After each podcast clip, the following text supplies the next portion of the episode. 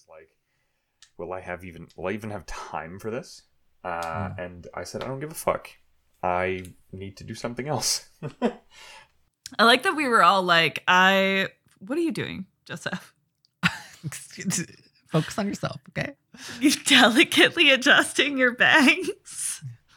I was just like, oh, it's all springy and like working. we know which camera you're looking at. God.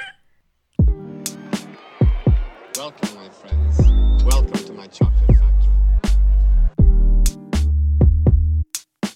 And I should warn you that one of us always tells the truth and one of us always lies. No running in the hallway. I'm sorry, Dave. I'm afraid I can't do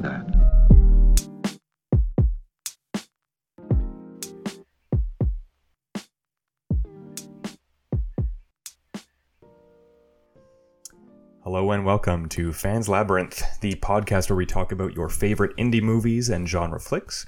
My name is Des, and these are my co-hosts Lydia and Joseph. Hey, hi. Hello. I feel like like the other two people on this podcast have a much nicer speaking voice than I do. Mm. I I've been blessed with the opportunity to do some like minor voice acting, and so I'm not gonna say I'm I'm knowledgeable or trained or anything, but I've I've gotten to like live in that brain for a little while. I feel like I have a very grating voice with my. I don't think so. I feel like the Vocal exact fry. opposite. When I listen to the podcast, I'm always like, people are turning it off the second I start talking and hear this screeching gay voice that they're just like, I cannot stand. And You then don't have a Lydia's screechy voice. and then Lydia's all funny and nice to listen to. with my whiskey and cigarettes vocal fry, people like that shit. my sweet, sweet Yeah. lisp. You guys are way too hard You on think you have a yourselves. I think you've both my got God. great voices. I do have a lisp. I have an actual lisp. I have this. I can't. I gotta stop saying the word. It's just cruel Every that time they you say made. lisp, it lisps. Yeah, it's just cruel that they made the word for the speech impediment impossible to say without aggressive use of your speech impediment. so we've been watching things, right? Oh yeah. Did you say oh wow, no? Joseph with a hard nope. You, you you you described to us a very. well, as I just said, um, I, I I failed to watch two movies yesterday, so that was fun. but you failed to do so in It's- virtual V- reality. VR. Oh yeah. VR. Oh, I didn't. I was You're like, what are skipping you over the most about? interesting I part. thought you meant like in like five minutes. I'm like, okay. Do you want to say how record time I dropped movies? Like what? I like that you told us this. The Oh two my God, people who I just don't use VR, remember, like understood the assignment. this is your circus. Well, I'm not. But I'm not. Okay, I'm not going to talk about those movies because I I did drop them. But I I can They- start. they I can were start crap. because I do have a fun, punchy, memey in the in the time. Even though this will be posted way late anyway, so it'll be completely out of the It's, co- zeitgeist. it's gonna come out like four months later. Uh, you said it was Mimi. Mimi, yes. Okay. Because I just watched the soon to be, if not already now, number one Netflix show of all time, Oh god, Squid Game. Sex life. Sex life. Squid sex Game. education. You know, which which one of the sex ones is Yeah. Which dating show? Uh, Um, so I've been hearing a lot about this movie or this Yeah. show. so it's a Korean show. I was about Okay. to say, I just talked about this with a bunch of people the other day. It was with you. I talked about it with you. Joseph is uh, multiple Just- people. It's so just funny. forgot. Yeah, it's so funny because I had finished this before our last recording, but I thought the show was so unworthy of attention that I didn't mention it last. wow. Not because I actually really enjoyed it, but I just it's such a me show that I'm like obviously I'm going to enjoy it. I like all these types of it's a it's a death game reality show where people die because they're you know signed up to join a crazy death game or whatever. And yeah, it's like I love that. Show. I loved Alice in Borderland. I you know Hunger Games. There's like 50 million Battle shows with this premise at this point. Yeah. Yeah. Guns Fortnite. Akimbo. Yeah, basically, yeah, Fortnite, the uh, the the game uh, or the show That's- rather. Wait, it was Fortnite the game is about Yeah, that? Fortnite the game. Whoa. I was about to Well, lose Fortnite- my mind. I was like, we're letting like fucking 11 year olds play this? No, but it is. I'm I mean, Fortnite is about 100 people are thrown into an arena. One one wins. That's I'm here it's, for it's, Fortnite it's the battle. book. Welcome, it's welcome to the it's literally Thunderdome. called battle royale. The Yeah. Fortnite's um, game mode is called battle royale. So it's like they obviously See, know what's I, what's uh, up. I was I'm not here for Fortnite the show or the movie or the, the game, but I really liked Fortnite the book. Oh my god, stop. Yeah, the novelization. Oh my god. This couldn't sound like more of an asshole right now. There is like there is like five Five Nights at Freddy's books. I remember shelving them when I worked Wait, at a Don't bookstore. Stop. fucking say that to me. That can't Don't be fucking, real. That's, That's a lie. real. Describe What, how is that not real? Shut up. Doesn't that make that seems so Absolutely obvious, not. But yeah.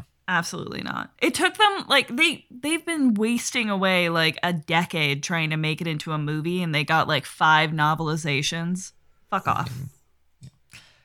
Squid Game. So the big okay, I, what I love about this is that there was a review. This is what killed me. Is review was like, move aside, you know, those trash Hunger Games and Battle Royale. Uh, this one has characters. This one has themes. This one has purpose. And I'm like, All right.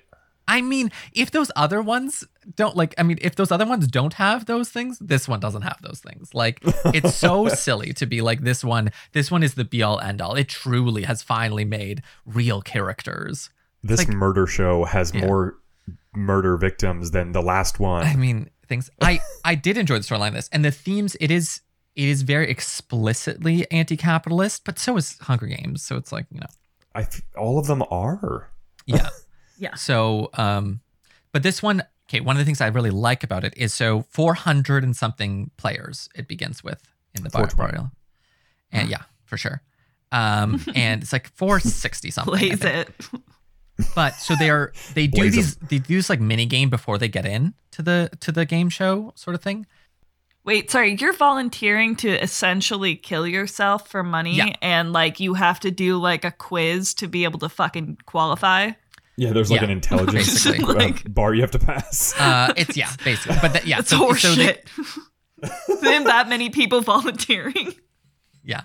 So basically, they say like you can basically it's a, it's a you're gonna make a lot of money, but they get into the game. They uh, this is spoilers so for the first episode, so mm, it, it- you might enjoy seeing the first big twist. But basically, a lot of die, people die right away in the first game, and then everyone else who's left is asked. Now that you've seen how it works, even though fucking 200 people died, so like Just Okay. fuck those 200 like, people. yeah. But now that you see how it works, like, do you want to continue? And everyone at first is like, fuck no, we're out of here. You kidnapped us. This is terrible, right? And then they go to the voting and it's like crazy close. So it's like, oh wow. you know, so you see that people think, and why do they want to do this? And the line that the the show quotes a bunch is like, isn't the real world just as bad as this game? And like that's thing. And a lot of people's feelings towards the show is interesting. They say it's like it's actually more brutal to watch the characters' lives outside the game than the characters' lives inside the game. That is a pretty good sell for this type of thing. It's a bit nihilistic. Like I, I, Yeah. I can't imagine it's fun to, like at least the Hunger Hunger Games. Like there's like a character to be invested in, and there's like an end goal. Is this one at all? Oh yeah, lots of good characters in this one. Okay. stuff. I think the main character actually is very charming, and the side characters have enough interest, and they do the really nice thing. I mean, look at this. Alice in Borderland, which I think is one of the worst examples of this type of show, also had backstories to all the characters and does the same thing. So it's like. I just think the kind of review that's like, this is the breakthrough. They finally figured it out. I'm like, people are just bored during COVID or something. I don't know what it is, but Yeah. like, this is the same as all these other shows. And No, They're just enjoyable. there's- with critics, there's always got to be one that they can be like, "Oh, I'm oh, yeah. clearly smarter than you because I realize how much more elevated this is, even though it's the same schlock that they've been peddling for the last fucking decade." This this Saw movie is the smartest of all the Saw movies. Why is it always? that's Why do we take. always pick on Saw? Well, I can think of roughly seven reasons. There's, I, there, I think there's more than seven of them now. Oh, Um, fuck me. because there's the Jigsaw of- movie and there's Spiral from the Book of Saw. Yeah, so like I- there's Oh, you're We- right. there's at least yeah. nine. We want to watch Okay. Spiral, so But I will die I on the hill that I've said this to Joseph so many times. I will die on the hill that the first Saw movie is a psychological thriller, not a torture porn horror movie. The rest of the movies went that route. But if you're going to say that Seven is a psychological thriller, then the first Saw movie has to be a psychological thriller because it has the same volume of gore in it. And it mm-hmm. has borderline the same storyline. I think the first one's very watchable. It's amazing. It's a good movie. It's a Yeah. it's a solidly Yeah, yeah. good movie, and it came out in the early 2000s, right around the same time that like Seven and The Bone Collector and Taking Lives and Along Came a Spider, Kiss the Girls, all those other similar, same kind of early 2000s psychological thrillers were coming out. Yeah, first one gets a pass. I guess I'll have eight reasons then, uh, Yeah. if you count the weird offshoots. Yeah. I I think you have I, to. I just want to say I really enjoyed Squid Game. I'm not sure why I felt so much like it's not worth talking about, but I, I really do think it just came down to it's it's so enjoyable and bingeable that like I was just like, I'm just watching this because I enjoy it. I don't think I have that much to say about it. In the sense that I don't have that much different than if we were talking about Hunger Games or Battle Royale or or Alice in Borderland, which I did talk about on this very podcast. I'm just like it's it's similar, and but I did enjoy Alice in Bo- Borderland. So like let's you know, it is it is what it is. Crazy that uh, this Korean show though is now becoming the number one show of all time on Netflix. I don't think an, any foreign show has even broke like their top ten before, um, except some people have Um, said maybe Lup- Lupin, which is also very new. There was a there was a German show that was up there. For Oh, what little about Dark? Yeah, Dark. I don't think it was ever like in their top, like as in like their top ten of I all don't think- time. I don't think it penetrated the zeitgeist. I just mean like I think it was like one of the better Netflix Mm. foreign ones that like Oh, yeah. actually like landed here pretty well in Yeah. Canada. Canadia. I loved that one. I loved Yeah, Dark. Dark's great. Yeah, never finished it, but I loved every minute of it. I that. found the third season very hard to finish, but over overall as a show, it's it's very well crafted. Weren't you watching it here at one point? It was before I started watching it. I feel like you watched it at my apartment. Yeah, I was I watched yeah a couple episodes while you were like doing other stuff. No, because I'd nice never seen it before, show. so that's like how I realized I wanted to watch it because he Mm-hmm. I caught like the tail end of an episode here. I watched a whole documentary about the history of uh, Canadian superheroes too at Lydia's place. That's an Sure, odd you one. did. Yeah, did. so weird. We weird watched a lot there. of weird stuff at my apartment. Yeah. No, that makes it sound like we watched porn. That's not just No, like no, really no, no. random shit. No judgment. But yeah, Lyd- uh, uh, Lydia, did you want to jump in with something? Yeah, so I also watched something on Netflix. Um, I watched the new Jake Gyllenhaal movie, The Guilty, which is a remake of a Danish film. I just want to jump in with this one. My mom texted me about that show. Is same like exact text that you texted me. She's like, "It's Jake Gyllenhaal," and I was like, "It's a, I don't know how I feel about it. You know, it's interesting." And Is, I'm is he being typecast as a social, uh, like a like a sociopath these days? He's not he's not really a sociopath in this one. Oh, okay. Like he's kind of the good guy. Um, he's not like a good guy, but in the context of like the main story that you're following, he's trying to do good. Hmm. If that makes sense. So he's not Yeah. he's not like an intentionally bad person. He's just flawed. Yeah, I mean, so it's a remake of a Danish film, which I'm, you know, kind of exhausted with America remaking foreign films for American audiences because they usually end up Oh, being, God. you know, not so great. A lot of the time they just don't translate well. This one I think was pretty good. It was better than the Halle Berry movie The Call, which is like a super similar premise. But basically, Jake Gyllenhaal is a recently demoted police officer, and you can tell there's something going on in the background of his life related to why he was demoted. Um, and he ends up working for the LAPD Communications Center. So he's a 911 dispatcher, and he hates it. And he gets a call that sounds like a woman has been I remember the trailer for this now. abducted Yeah. or or taken or something but she's she's in a precarious situation and she's calling for assistance and can't really like communicate well because the person that she's with can't know that she's on the phone and, and basically this whole thing is like this really high tension journey of him trying to get assistance to this woman who's been through mm-hmm. something really horrific and we can't quite tell what it is. I will 100% say that like probably a good idea for people to look up content or trigger warnings because there are a couple sensitive subjects that come up. But I, I do find it, I like the idea of sort of single character focused film where you're really only interacting with one person in a room.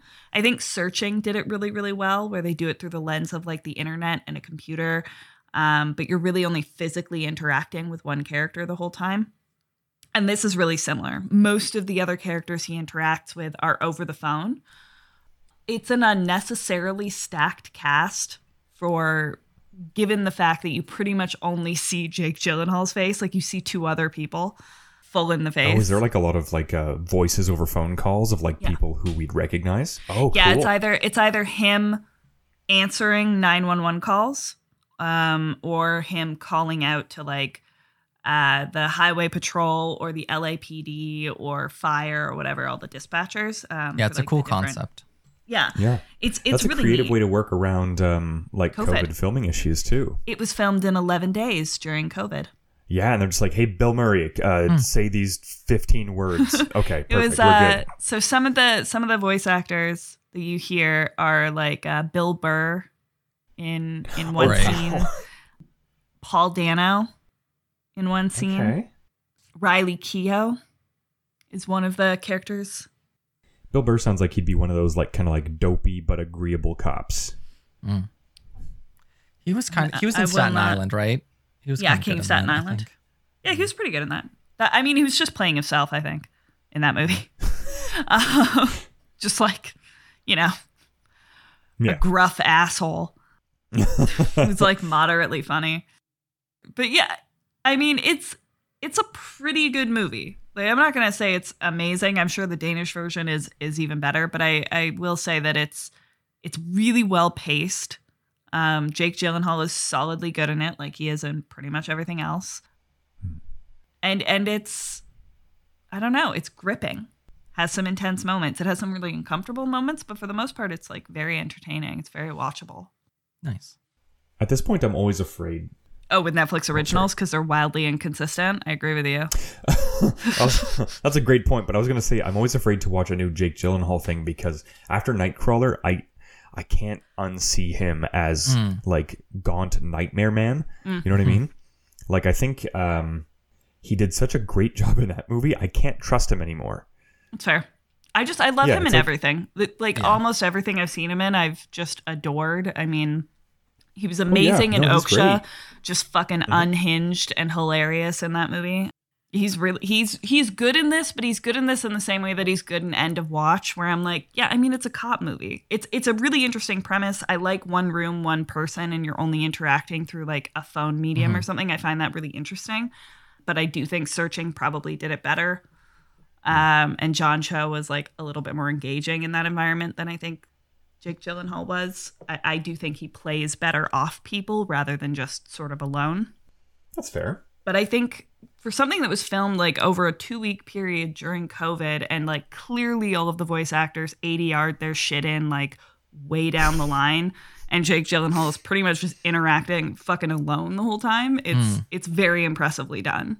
That's really cool. I like that. I, I like that as an exercise. Yeah. Uh, even though like the cop dramas don't really do anything for me. The the more interesting part of that to me i mean that's interesting on its own like that you're really seeing a character study of this one dude and you know that the actor is is pretty much just like interacting by himself uh, and like that's impressive. Uh, but on top of that during filming the director was exposed to somebody who tested positive for covid. So he filmed the whole thing in like the back of a van with monitors isolated and alone um, so that he wouldn't risk exposing anyone else Jesus. on the production and that's how this movie was was made and and it ended up being like a surprisingly good movie that really could have ended up being like fucking garbage I was gonna say, do you really want your last movie to be a direct to Netflix garbage? That's a like Yeah. that's a that's a rough that's a rough place to be put in. I don't know if I would be uh committed enough to be doing anything out of the back of a van for Jake Gyllenhaal. I think it's an interesting challenge. You know, like I, I think I think a lot of aspects of this movie presented an interesting challenge, um, and they did a very good job with it. I can't imagine if they had had like bigger budget or more time to film or not a pandemic and the risk of like you know fucking infecting people i i don't mm-hmm. see this improving. I don't see the movie getting any better with those things because i think it just would have gotten more bogged down more complicated. Oh yeah, bloated. so I think I think this could have turned out really really badly, but I think there is no situation where they could have given them more and it would have turned out any better than it did. Mm-hmm. Mm-hmm. Hmm. I'm starting to realize now that I can't that I, that the same way I feel about Jake Gyllenhaal because of Nightcrawler, I feel about uh, Jeff Bridges because of the uh, the Big Lebowski. Everything I see him in, he's just the dude. Yeah. Yeah. that's that's I guess my point of comparison. Yeah, different, but I get it. Still, Jeff Bridges is such a babe. Yeah. Oh my god. I look, Jake What? Gyllenhaal played a psycho in Nightcrawler, but Jake Gyllenhaal can also get it. Yeah. What if he's a psycho in the sheets? oh my god. Is Big Depends on what kind. Your uh, your rewatch for the for the episode. Oh yeah, yeah. You'll have some fun re- uh, editing this afterwards. How much of what Des says can I snip out? Oh my god. no, what we say is the funny part. He can't cut anything. Oh. Just that Um, space. I- He just looks um, so done with our shit. I I was literally just looking at my Audacity waves, but sure. It's it's been a it's been a long week, y'all, and it's only Monday. You guys are gonna have to carry me through this week because I really didn't watch much. Uh, Right. I had a bit of a. I'm a student. Uh, online delivery courses is like a fucking circus every single day. I have no nothing to recommend, no redeeming qualities to it, but it eats up enough of my time that I was too busy. Uh, I did watch some stuff, um, but I'm gonna try to partition it out a little bit better. Uh, I watched uh, roughly half of Roughly half. oh fuck what was it i, I actually forgot the name of the movie because I, I it really just passed in in to the front of my head and then right out the back um the dead don't die or something like that it's like Oh, a with Adam Driver. yeah Oh I, yeah. uh, Chloe Sevigny. I never yeah, saw it, but yeah, um, I, I know the poster. bill murray's in it too i think that's why he's fresh in my mind Mm. um i could not get through it It's not You very know. good. I, I feel bad if anyone were to be listening and enjoyed it. Uh, it's all yours. I could not. I got through about half before I was like, It's all yours. I don't know. like You can have like, here's half my thing. copy. Yeah, exactly. You can have the half I didn't finish. You can eat the rest of my meal. I don't know. It was like it was like the weirdest slow burn anti humor. Again, with like a severely stacked cast. Um, Not like you know, not necessarily like a ton of A-listers, but like lots of recognizable faces and voices. Fucking Iggy Pop is in there uh, in Yeah. like the first thirty minutes probably, and just like weirdly self-referential and not very funny. There's Um, um, there's like a couple solidly funny, like really dry moments between Bill Murray and Adam Driver. Um, Mm-hmm. and after about like the third one, both of them become fucking insufferable. Like they just dry up. it's yeah, it stops Yeah. being funny and just starts getting raisin. so fucking irritating. Yeah, like I, I have very few things. Uh, I, I- I don't think it's fair to criticize the movie for only watching half of it. But what I no, it is. say I watched the whole thing. It's fair. It's fair criticism. Fair. I think the best thing I can say about it is Iggy Pop as a zombie is great casting. Yeah, because you don't have to put any makeup on him. The man looks like a mummified husk. Yeah, and that was the best part. Is all he did to be a zombie was he kind of like pushed his chin into his chest and his like neck back, and then he just opened his eyes really wide, and then Yeah. he, they're they're just like, "Wow, great." We don't even have to color his skin. He's already pallid gray with veins Yeah, up and down. he's he's Um, been a leathery husk since like 1987. Yeah, he's got couch-like qualities. He was in. Um, did you ever see that movie Gosh, Crybaby with um jo- a young Johnny Depp? I have not. No, Oh, okay. Um, it's I'm like averse a. to Johnny Depp. It's. I mean, that's fair, but it's it's a um, tongue-in-cheek homage to like 50s greaser movies. Um, so it's like it. It's a musical like Grease, but then it's also like Rebel Without a Cause type aesthetic, and Johnny Depp plays it- this like greaser character. Is it also a musical? It has musical moments in it. There's a musicality to it. I don't I don't know if it's a consistent musical, but there's definitely Hmm. people singing songs for reasons that aren't super well explained. so I'd put it in the did like category of musical. That's fair. That's fair. Um, I did like Grease. I like the greaser aesthetic. I haven't showered in a few days. honestly, it's a very young, like hot off um 21 Jump Street Johnny Depp. Oh, so still hot. Oh, exceedingly Yeah. attractive. This is like we're talking like- like, Johnny Depp like 1990. He was smooth still. Yeah, he was Before he smoking. looked like a, a God. ghoul. he was he was real foxy um back in the day. We've all seen. Uh, was it Nightmare? Was it Nightmare on Elm Street one? Oh, He when was he's in? got the crop top as Glenn. Yeah. Stop. Yeah. With the big bouffant hair. Ugh. Yep. He's great. Did in you know Yeah. that Johnny Depp um, took that role at the recommendation of Nicolas Cage back in the day because they were best buds, and Johnny Depp wanted to be a rock star and was making no money, and Nick Cage was like, "You should just do this movie role to make some change." And Yeah. then oh and Oh then he got super famous off that Wes Craven slasher movie. Yeah, I was gonna say he outlived that horrid series uh, in the biggest possible way. Horror. Oh yeah, he everybody, everybody. He's he's he got bigger than fucking Robert Englund, whose career basically He's bigger than stopped God. at Like uh, well, Johnny Depp was like in everything for like was. a span of like ten years. he yeah, was, and then you know unavoidable. all this stuff Yeah. happened with Amber Heard, Yeah. but he was I try not huge. Yeah, pay in the '90s and like 2000s, he was enormous. Yeah, I was I was gonna say I think I, th- I think it's funny that he got into movies for the same reason why musicians like for the I guess the opposite reason musicians get into movie, movies these days. He couldn't make money as in, in music, so he went to movies. Now musicians are like I could make more money if I got movies, and now we see fucking like I guess John John Cena is a musician and a wrestler and an actor. I feel like the moment's passed, but I I do. I was just gonna say I did see. Um, I don't think I talked about it in the pod, but I think I did. May have talked about it before, but I did see um, Thelma and Louise recently, Ridley Scott movie, uh, which was really good, Wait, and that had a That young. was Ridley Scott. I know. Ridley Scott did Thelma and Louise with Geena Holy Davis and shit. Susan Yeah. Sarandon Shut the hell up. and a young smoking Brad Pitt. that's the thing I was gonna say. It's kind of like the Johnny Depp thing. Is but he's he's otherworldly. Like uh, Oh, in- yeah. in it. He's because he has a totally different accent. He is unbelievably young and ripped. It's like You get a great ass shot too, like, Like, a really yeah, solid Tyler Durden is butt shot. is like is like up there, but like man, he's already doing super well in fucking Thelma and Louise. Uh, great movie though, and very alien type uh, storyline in the sense of like super strong women just doing whatever the fuck. Um, I just mostly I love the uh, idea. Thelma, I believe, the older women. I, am forgetting which one's which. I love the uh, idea the one that- who left her abusive husband, or the one who's the best friend.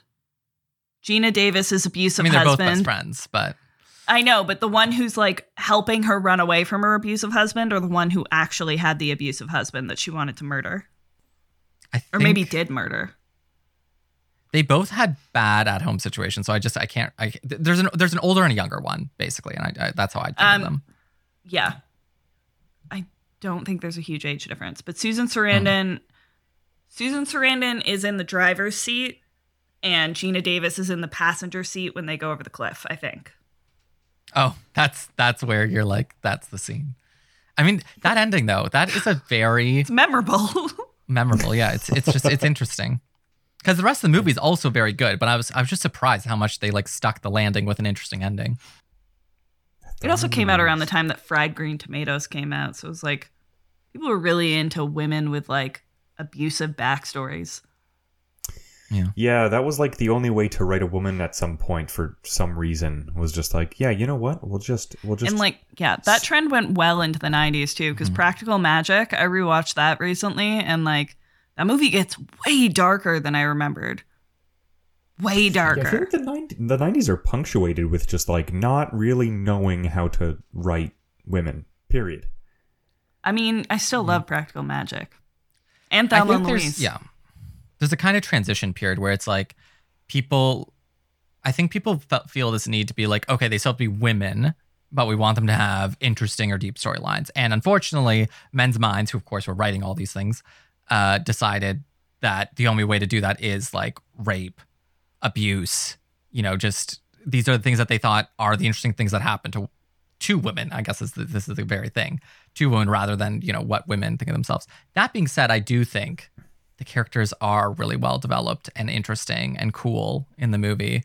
Even though that's exactly that there's a rape, there's abuse, there's it's Yeah, the whole it's shebang great. of tropes. Yeah. It's not great, but it is still a super entertaining movie. Like I really do love Thelma and Louise. It's very charming. Um, and you get that rockin' Brad Pitt butt. Oh yeah. I still can't get the idea of like Ridley Scott doing It's Thelma and Louise weird. out of my mind. Well, it's like the I, I actually that does uh, that is something I watched fairly recently. I went back and watched like the um the the modern Alien prequels that Ridley Scott was like, no, no, no, they're not Alien. Mo-. Yeah, he's like he's like, no, Fuck no, no, they're not Alien movies, and then they're absolutely Alien movies. Um, He called the second one Alien, like r- like something Covenant. Covenant. Yeah. Yeah, he, yeah. The first one was Prometheus, and I the, all the marketing was like, it's not Alien, it just looks like Alien, and at the end there's an alien, so it's not Alien. Alien Covenant, like both of those movies, I feel like there's like a glimmer of something in there that he like. Maybe he's too old. Maybe maybe like maybe he doesn't have enough oversight. But I feel like both of those movies could have been. They were halfway to the finish line of being like decent movies, and then like hit like, his Him and Aronofsky, like they've made some really fucking interesting, like really excellent films. And then Mhm. they got so up their own asses about this like weird god complex religious Oh, undertone for their fucking films that they like stuff. needed to explore because they have a message around it. And it's like, man, can you just like accept your Catholic guilt and fucking go to bed? We're all bored of this. Like I don't Yeah, I- Mother is fucking like Oh, insufferable. Prometheus is doing the same exact shit. Alien Covenant is like the more like actiony version of the same story. I'm just like I'm fucking tired of it. I'm tired of like Hmm. men having weird conversations about their own narcissism in film. I kind of like the the the focus like in those two movies about like like the characters like relationship with like uh I guess divinity like that's like that's kind of like I guess David's whole purpose but yeah like I feel like the, he got halfway to like th- to a to a decent thesis statement and then just tripped over his own like ham-fisted writing like Well, both those also, movies I feel like he also felt the need to like have a weird conversation around what I presume is some kind of story related to sexual assault and like female bodily autonomy because Oh, they yeah, I like remember. basically impregnate her with the alien in the same way in the that they movie. do to Ripley in that god awful third movie that we watched Joseph. hmm oh we don't talk about aliens 3 Oh, it's so bad. I mixed it up with Resurrection, which is also bad, but like fun Yes. bad because you get Ron Perlman. Yeah, I, uh, th- I, yeah, like I feel like I feel like, not that not that this movie even begs dissection, but like, I I was almost like I was I was ready to give it to him. I was ready to be like, yeah, tell me something, tell me something about about your robots, tell me something about your aliens, uh, and then yeah, just like halfway through, just like, no, we're gonna do body horror now. Okay. Yeah, we're gonna drop all the themes, just body horror. Next movie, only body horror. Yeah. Um, I th- I, I thought I'll just go back and watch his old shit. That's what I'll do. I'll go back watch Alien. I'll go watch Thelma and Louise. Actually, I gotta go watch that because Brad Pitt's butt. Yeah, it's a good butt. It's it's a very excellent, very goldenly tanned butt. Jesus. Toasted buns. Look, that is the least bad thing of the gross objectifying oh things my that I have said in this podcast so far. Just Okay, this I- episode. But I was, I was, the movie I saw, I've been wanting to see this movie for a while, and I don't care that everyone hates him already, but I really want to see Old because the premise sounded cool. I really want to see it too. No spoilers in your review because I so want to see Oh. it. I you can review it. Well, but just oh don't just don't give away the twist because I'm gonna figure it out in the first 15 minutes and then I'm gonna be mad the rest of the movie anyway. So like let me have my moment Hmm. of anger. Plus, Alex Yeah. Wolff That's not 15 bad minutes you can looking. enjoy. Like I'm not I- hating on yeah, I- Alex Wolff. He's a cute he's a cute man. Cutie. Yeah, he's he's only in it for like because they change ages a bunch in the movie. Like he's only in No, it that's for like bummer. five seconds. Um, I'm decidedly less interested if I'm honest. if if I'm thinking of the right actor, but anyways, um, actually the the father though is uh the guy from Mozart in the Jungle, which is a show that I think I've mentioned on the podcast slightly a couple times, but it's like I never actually fully reviewed it. I don't know why, but anyways, I watched all four seasons, binged all four seasons once, and I loved that show. That show was great, and he's good in this. Um, it the movie has like a you know background where the main characters it's like they're they're uh going through a separation and they both have problems and they cause each other issues right but it's really just let's get to the end my channel on twisty beach like that's Oh, the, it's just like like straight shot to the premise. I, that's the thing it isn't because they do this whole like 20 minutes of preamble about who they are as characters and what you're doing and it does matter for the plot as the movie goes on but it's Yeah. like honestly you're in it for the twists like come on like what are we Yeah. what are we doing here He has a shtick. So they meet a whole bunch of other families on the beach, and uh, some aging starts happening. And uh, yeah, I liked it. I thought it was, Some if, good aging. yeah, S- uh, I thought it was very similar in like goodness to The Visit, which I thought was a cool meta twist on like M Night Shyamalan stuff, where I really was tricked in the movie of uh, them talking through and being like, "Oh, it's aliens. Oh, it's all this bullshit, like crazy stuff," and I'm like, "Yeah, yeah." And Oh, you really like genuinely didn't get that No, it was gonna be like just No, different people. Like they're just like No. not the grandparents. that was, and that's so it was a good twist for me. I was like, Is is the All right, visit fair enough. Is the visit an, an M Night Shyamalan? Yeah. Yeah. Is it and it's is it recent? "Yeah." It's like Oh, okay. 2017, 2018. That slid Yeah. right under my radar. Uh, I I kind of like watching his stuff uh, again for that for that like. I like a good laugh, and since Signs, he's been putting out consistent laughs. My one my one big Just problem like with saying this one he's putting is out shitty things. He is obsessed with his cameo in this one. It comes up so often, and it, it's it's He both did a, that in Signs too. it's both a non-character and he's in it like for so much time. And I'm just like, he what did are you doing? He did the doing? same thing in Signs, and like oddly, I actually I went back and rewatched Signs not too long ago, and I actually really really enjoyed it just because the the character dynamics. Like as much as I'm not a fan of Mel Gibson, him and Joaquin Phoenix are like really really phenomenal in that movie. And Joaquin Phoenix Um, is always good. Yeah. Oh, yeah. But this was like a while back before he was, when he was still kind of under the shadow of River Phoenix and coming into his own style. And he was like really, it was, it was a good movie. Um, it's kind of dumb that these aliens invaded a planet that they're allergic to, and all they brought for a weapon was like a weird wrist spray that you had to get like aggressively close to the person to use. But other than that, like it was a cool movie. But he was obsessed with his cameo in that movie too. He sh- he's he, he's a nothing character that both matters hugely to the character development of like everyone that he's interacted with in mm-hmm. that film and like also shows up fucking constantly. So it's like there's there's no depth or or or three dimensionality to the character, but he's integral to like all of the character development. I'm like, this is a little like self-serving. There's a weird timing issue with old too, in the sense that if you watch, because I watched it, you know, I saw White Lotus a month ago or something, little maybe a little more, and it's like they have a very similar premise in a way of like going to an, uh, this fancy hotel on an island, and then in that one the beach isn't as important. Obviously, the beach is very important in this one, in old, but it's like the hotel is really important too, and so it's just a bizarre like I couldn't get it out of my mind of like are there similar themes going on here? Mm, Just yeah. a weird timing issue. But yeah, I liked Um, it. Also, just point of fact, Alex Wolff is the one from Hereditary. That's who I was talking about. the son. about. Yeah, yeah, The son. that yeah, yeah. He's in it, but he um he's only one stage of one of the characters aging. So So, uh, d- uh, does the movie is the movie? Uh, I don't know if this is spoilery, uh, but I'm gonna ask it anyways. Um, can the whole movie be summarized as like surreal? Like, is is what's happening literal or is it figurative? You have to watch the movie.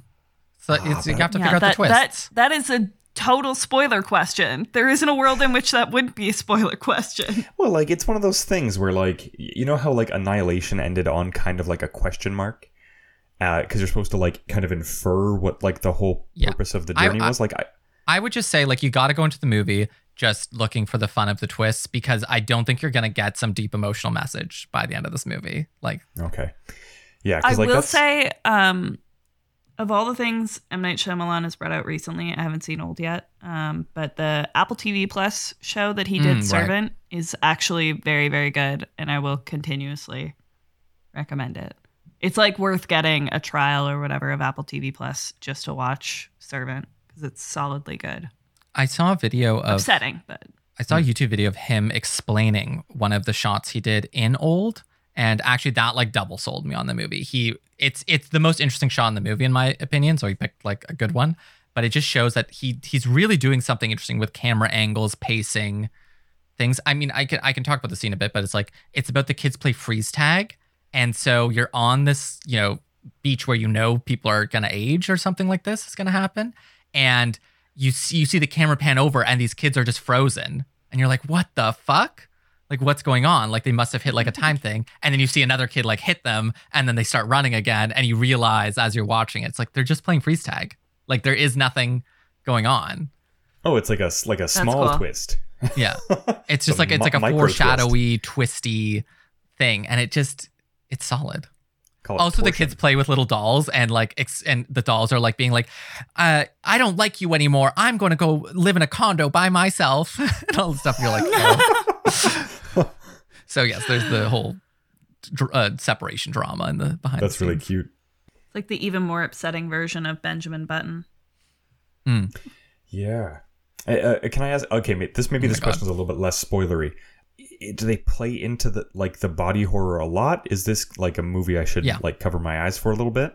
there's there's a couple characters who go through a lot of body horror I, I just mean like, am I going to be seeing like meat, blood? Mm, no Okay, good. Yeah, okay.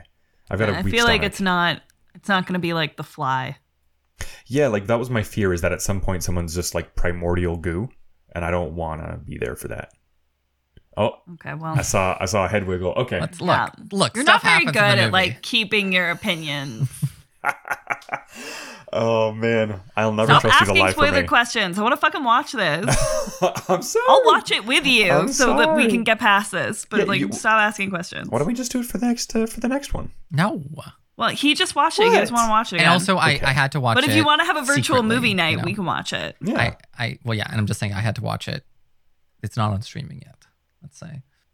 oh, you went to a theater No. in uh in COVID times. Wink. That's wink, brave. Wink. That's brave. Oh my god. Honestly, you're a hero. I could never. I mean, I did go to a theater. I, what did I watch in theaters? I did watch something in theaters. Green Knight. Oh, you did? Yeah. No shit. Didn't with the stunning Dev Patel. Oh, I love him. He's so handsome. I'm just objectifying every actor on I this feel like we fucking only talk about the handsome guys in this movie in this uh, podcast. That's the only. They're the only men that are worth talking about. Love them for their bodies. God. Oh Uh, god. The only value that male actors really have. No. oh I'm my kidding. god. Okay. I don't. I don't intend. I'm kidding. To, I don't. Speaking of people who are attractive, let's not talk about Timothy Chalamet. Oh my god. Timothy Chalamet gave um, chlamydia to like half Oh half my his god. You love graduating college He- he's- class. he- I. Uh, the That only just time I'm shows going how to be in a attractive he theater. Is. The only time I'm going to be No, in a theater doesn't. anytime soon. I could get chlamydia and give it to 15 people in a weekend. That it just shows how easy how he attractive is. you are. Stop talking about No, his it STI. doesn't. but also, yes, you're very attractive. Um, I'm fine, but it's not that hard to have sex. you fine. Jesus fucking Christ. you set yourself up and I did it. Um, the only time I'm going to be in a theater until uh, probably the inevitable heat death of the universe is for Dune uh, 1, assuming there's going to be a Dune 2. Oh, you're gonna play into the neediness of Villeneuve. You know what? I, I I'm gonna make it an event because I actually I know enough people who uh, I know uh, uh, there's a couple people I watched the original Dune with recently, Nice. and Kyle we, MacLachlan. we suffered together, and so we will hopefully be redeemed uh, this October. How much of a bummer would it be that he's like thrown such a pissy fit about how you have to see it in theaters and then you go see it in theaters and it's fucking terrible? I actually, I Like, actually, wouldn't that just suck? if the movie is shit, I, I'm still gonna be happy I saw it because it can't be worse than Lynch's. But like, I actually feel worse. I would feel worse going to the theater and giving that bastard money for guilting me. Um, but mostly because I don't valid. fucking believe in like renting digital movies. That shit's fucking dumb. Sorry, capitalist CEOs. I don't believe in renting digital goods. Uh, but I will absolutely go and sit in a big comfy chair in my favorite It's truly no different than Small theater. renting a physical Yeah, copy. but, like, I don't understand what the difference is. Well, because I'm paying for their time in their seat, right? So like they got to give me an experience. They're, I'm, I got the better sound system. It's a bigger screen, and then uh, I'm probably gonna. Uh, no, but like, what what's up. the difference between renting a videotape back in the day and renting a digital copy of a of a movie? I don't Oh. get because you're still watching it in your own home. Uh, For Death, well- Blockbuster was a scam. well, I'll, I'll, I'll, I'll, uh, well, that's yeah. Blockbusters were definitely a scam. scum. Uh, but uh, I don't know. I, I don't. I didn't like the idea of rental movies either. Uh, to be honest. Um, I But I- loved going to the video store back when I was a kid. I, I liked it because what, uh, our our family home had uh, one of those like two stacked VCRs, so we would play the movie on the top VCR and then be Oh. And then tape it, it. onto the second. Nice. So Nice. um, I liked it as a method of transferring the rights to a movie to myself. so, uh, st- so stealing. yes, yeah, theft, direct theft, um, but little else. Maybe don't advertise that. it's fun. I feel like my yeah, my mindset has like really changed on these things in the sense that I don't like with streaming and whatnot, I'm all about just like grabbing whatever for the cheapest price, watching it like as a good experience over. But then when it comes to physical copies or buying stuff, it's all about the collectability, how much I like the item, blah blah blah. Like they're just different realms. Uh, it's all about fair. the aesthetic. I I'm gonna do I'm gonna do a documentary. I don't care that much about the other movie I watched. I watched a movie called Haunt. It's it's fine. It's about an extreme haunted house and it's creepy and it's scary and you should watch it. We're a podcast about indie movies. I watched an indie movie. It was a it was a movie. Okay, moving on to popular show number four. No, okay. So the the movie Haunt is good. It's scary. It's genuinely scary. It's very similar to a movie that came out around the same time called Hellfest with Bex Taylor, whatever. It's better than Hellfest. If you find haunted houses creepy or you like the idea of those super extreme haunted houses, which are like super popular right now and Right. horrifying. Um, it's a, it's a cool horror movie. It's got some pretty solid kills, and it decently creeped me out. Plus, you get a disturbing clown, which is always fun. That's that movie that I watched. It's on Shudder. You can also get it through AMC Plus on Prime. The name Hellfest sounds like a wrestling event. No, Hellfest is the shitty movie. This is called Haunt. Oh yeah, I just mean like the the name Hellfest is not. Inspire not a good name. confidence. Uh, no. No, no. I mean, Haunt's like a fine name, uh, but the the actual poster is pretty cool. But that's that movie. Watch it for spooky season. It's solid. Yeah. It's a solid Shudder exclusive. You got 31 days. Moving on to the documentary I watched, which was much more interesting. I watched um, In Search of Darkness, Yes. a documentary about 80s horror films and cult classics from the 80s and practical special effects. Oh, that's what that was. in the 80s. Four hours Um, long, baby. Oh. No, no, three and a half. Oh, okay. Never three and a mind. half That's hours fine. long. That's like an But there is a movie. sequel. Okay. there, there, there is a second movie which I have not watched yet. A second documentary.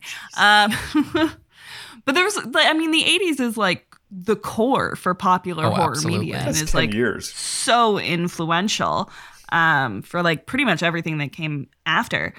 And it's a cool fucking documentary if you like horror movies. Like it's just like a really interesting, weird documentary um, that is produced by Corey Taylor from Slipknot, who also features prominently and is interviewed multiple times in this documentary. Yes. And I'm like, that's a weird out self-insert of there, considering it's a documentary. Um, But there's there's really interesting people in it. I mean, you've got um, like John Carpenter is in it talking about the fog and the thing and Halloween, and that's really cool. And the woman who played Elvira, Mistress of the Dark, Joe Bob Briggs Yep. from uh, Last Drive-In with Joe Bob. Absolute queen. Yeah, Elvira's an immaculate human being.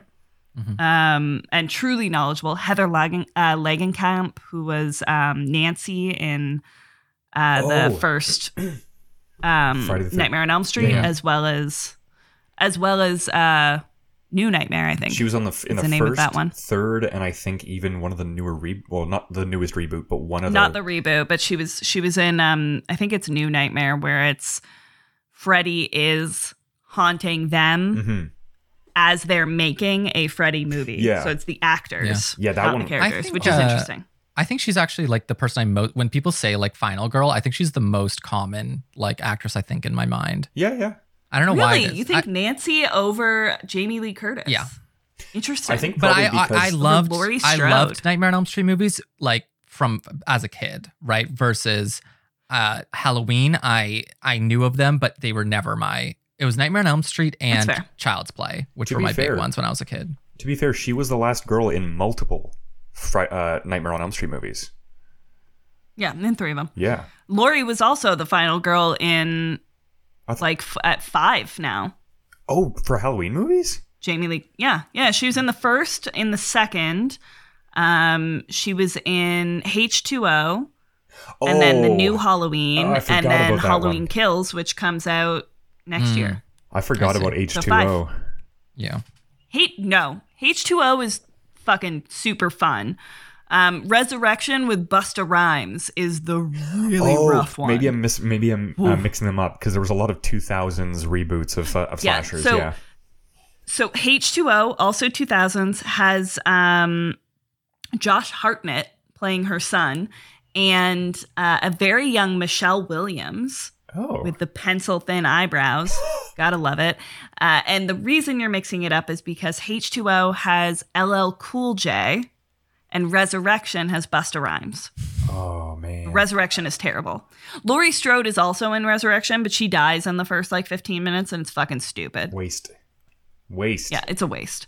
It's a waste of Jamie Lee Curtis's talent. Mm-hmm. But anyway, really interesting people. I mean, Doug Bradley, who played Pinhead, is interviewed in this in this documentary Nice. as well. Oh. Um, Keith David Love from The Thing, like just tons of like really interesting actors and creators and like authors and writers from Fangoria and other publications that were super popular through the 80s for horror are all being interviewed. And it's just like, it's a really fucking cool documentary. They go into my favorite part was probably when they're talking about um, the practical effects around certain creature features that were really popular in the 80s. So, like the Howling, um, American Werewolf in London, and the how they did the the wolf transformation or even the cat transformation in cat people which is like the weirdest fucking version of this body horror animal transformation movie. It's super odd and it has malcolm mcdowell in it and it's like weirdly erotic. Mm. Cats always get sexualized in weird ways. yeah it's a weird movie. It's a weird movie. But like this the special effects around how they did the transformations for these particular creature features are so unbelievably impressive. And what i didn't realize is um the category for uh like makeup at the oscars wasn't created until 1981 and the first movie to win for like special effects makeup Mm. was um, American Werewolf in London, Yeah, Oh. good win. the transformation scene in American Werewolf in London. Um, and like, it, it was cool hearing them talk about it, hearing them talk about how the makeup was done, which they felt was like the more interesting depiction. And it was really split down the middle. Like, a lot of people were talking about how the Howling was the more interesting one because it was traditional horror, right? It's showing it's it's dark and it's moody and it's disturbing. Mm-hmm. Whereas American Werewolf in London, which I personally think is is the more interesting, Yeah. is in full light. Like it's in a fully lit room. And the way that it's filmed, it's to it's made to look excruciating. It brings it into the light and it's made to look like a true body horror trauma. And I find that so much scarier and so much more interesting when it's in a fully lit room. And that depiction too is probably the most influential because now you cannot see werewolf movies where they where they treat it gently. Right. They actually do treat it like it's body horror. It's it's actually like probably like one of the better applications for it.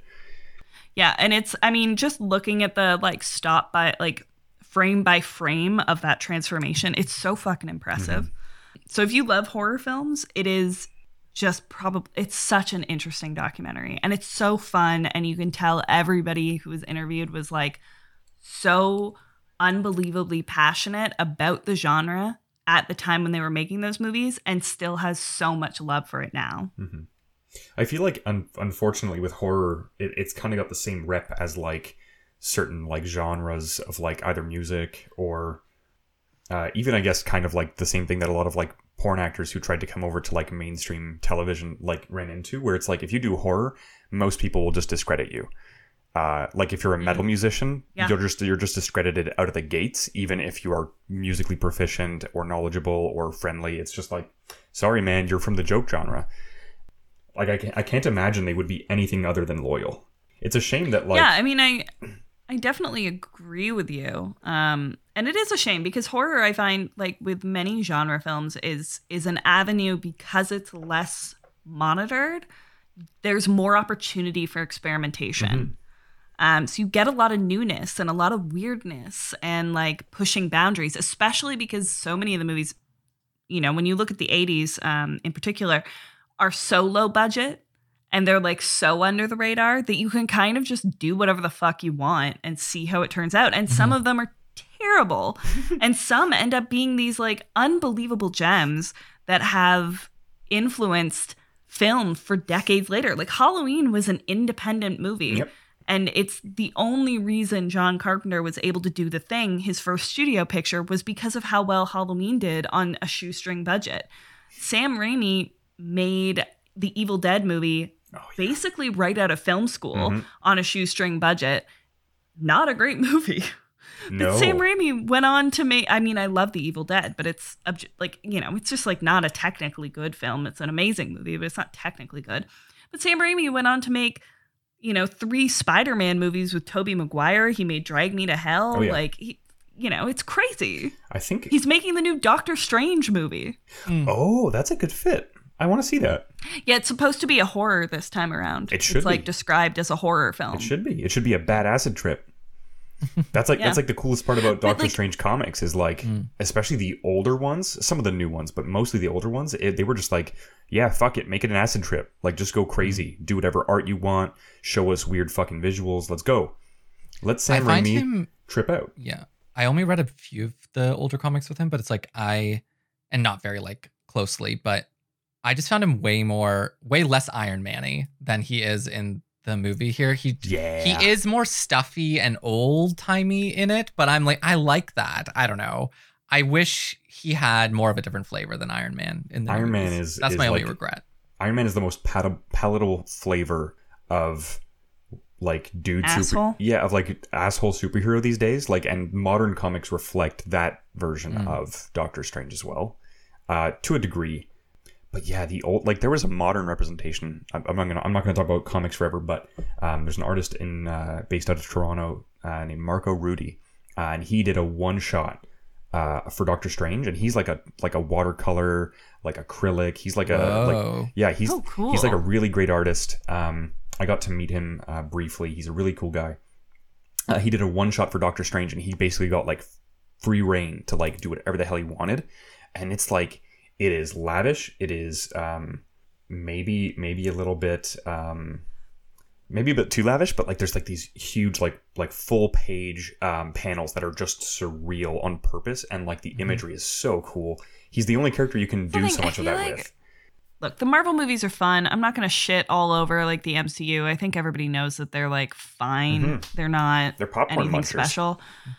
Exactly. And that's, you know, there's nothing wrong with that. Like you need that. There's a lot of entertainment out of that and it's nice to have, but like I feel like the MCU is taking like the most boring bland versions of these characters to make these movies because of course they they appeal to like the broadest range of demographics but there's so much experimentation in comics in the same way that you get so much experimentation in genre oh, films yeah. and it's just it's a shame that they're not trying to to pursue any of the really interesting things you can find in comics. Yeah, they need they need a low investment, low stakes method of exercising that creativity. Like um, Star Trek's doing like these lower deck um, things where it's like a little animated um, kind of shorts uh, where they do get to like touch on a topic from like different writers and like they get to experiment a bit given the fact that like most modern Star Trek is like really strictly regimented and it's mm-hmm. pretty divergent from actual Star Trek stuff. I like Marvel needs a way to just like let new writers do new weird things in one shots that like don't need to be good. Yeah. Lower Decks is another one that I let drop out of my sort of list of stuff I've watched recently, but I really enjoyed it. I mean, we're on the third season now or whatever. It's it's more the same, but like yeah, I do think it captures compared to the other Star Trek shows that are coming out, it captures more of that episodic fun times with friends feeling um, Yeah. that some, especially like Voyager has. And I really like Voyager in the sense of that feeling of you're with a crew and you're going on an adventure episodically Oh yeah. right? Whereas earlier Star Treks are much more, you know, the characters and they're good, but it's much more like each episode is a cool concept. Lower Decks trends more. It's funny. That's a big thing. So it's it's all about being really funny, and it succeeds at that. And it really knows its Star Trek lore. So it really like redoes Star Trek lore in a funny way. But it the f- overall feeling to me feels more like a Voyager, where it's about that the cast and crew feeling it like your friends, and you're just jumping into a sitcom with Yeah. them. And I'll, and I'll fight anyone on that. Yeah. I think Voyager's worth watching on that premise alone that it's mm-hmm. lower investment, lower stakes, and it still manages to do a lot of the fun things from each of the Star Treks prior. Do, you, do you guys want me to, to start leaning towards what we the, the fun we done? Yeah. Yes. Please, because I'll never get there. I'll, introduce. I'll just keep talking. I'll introduce bullshit. it because I was the the, the dummy who uh, who recommended it. Um, I Picker. Yeah, I I so this is a weird movie. It's like a Swedish. It's been marketed as a horror, and I think that does that kind of missells it. But it's it's a it's a Swedish like low budget um, thriller centered around a family drama, um, and it is um, almost to a fault. It is it is surreal as it tries to like walk a, a mother and father through the guilt of losing their child. And the reason I say it's uh, surreal to a fault is because the movie opens without you seeing the main characters. It, it starts off with these three fictionalized, uh, or like I guess realized versions of fictional characters. There's like a music man, there's like a big lumbering dude, and then there's a, a lady with weird hair. And it immediately kind of like gets you into the mindset of like, this is a time loop movie. It's surreal, and you're not going to feel safe. And that's where it goes. it spends a lot of the runtime of the movie. It's pretty short. It's about 85 minutes. It spends a lot of the runtime of the movie in that time loop um, as the husband and wife are uh, repeatedly hunted and killed by these three fictional or like realized characters from uh, this fictional song about um, I think it's about a rooster dying. It's just it's just weird throughout. Being reborn. yeah, and being reborn. I I I I don't. I. go ahead. Yeah, rip it out. I was just gonna say, like, so I mean, yes, that is very much a perfect synopsis. It's better than any of the synopsis I do when I pick movies. Damn. Um, but the time loop thing, and maybe this is this is a me problem because I've I've seen so Mhm. many movies now that use that pre- premise, and I mean they're pretty much all American movies, right? Like you know, Palm Springs does it, Mhm. Groundhog Day does it. Happy Death Day does it. There's a ton of movies that have this sort of time loop premise. But there's there's they're played for a certain amount of humor. So even though it is sort of like Mhm. there is kind of an underlying surrealist dread about having to relive your death constantly, there is a humorous element to it. And this movie does not like this movie is so cold. Mhm. It is Yeah. so upsettingly cold that it's like it's it- when they spend a lot of time in this in this time loop and like they really drag out each redone day um so you're like living it moment by moment including all of the like terror that happens it becomes both irritating and like incredibly upsetting Mhm. for me at least like it just it made me uncomfortable to a point where it like wasn't it went beyond any kind of enjoyment that I could have gotten from a film. And also just like was like kind of irritating. Like, can we just can we wrap it up a little bit? Can we speed through a couple of these deaths? I get I get what's happening here. Like we can we can move on. I don't need to hear the weird short man who looks like the guy, the inconceivable guy from The Princess Bride whistle for like another 10 fucking minutes. I don't uh, we don't need to do it again.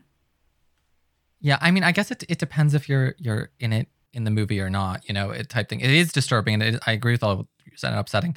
But it, in the end, it's a movie about grief, right? And I think uh, that's its purpose is to make you feel that way and to feel the discomfort of being this couple who are just drowning in their own inability to move on or to figure out what to do next. So they they go on this vacation three years after their child dies, and it, it, it becomes surreal. And at first, I really couldn't connect the two portions of the movie.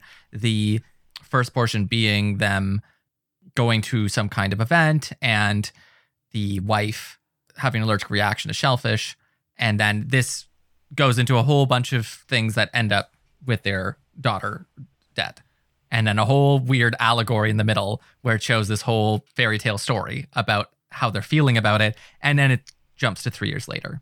And I hmm. and I couldn't connect who the heck were these three killers like this killer trio and what did they have to do with the grief of um, the daughter dying but once you I mean we've sort of said it multiple times once you realize that these people are not real people at all they're fully Mhm. these sort of real characters from this song and that that song is connected to the allegory you've seen about the rooster and rebirth and and something like this um you can or at least i was able to connect the dots much better by the end of the movie. And i mean maybe that's on purpose is that that you're supposed to be left in the lurch of like being unable to understand it until the end.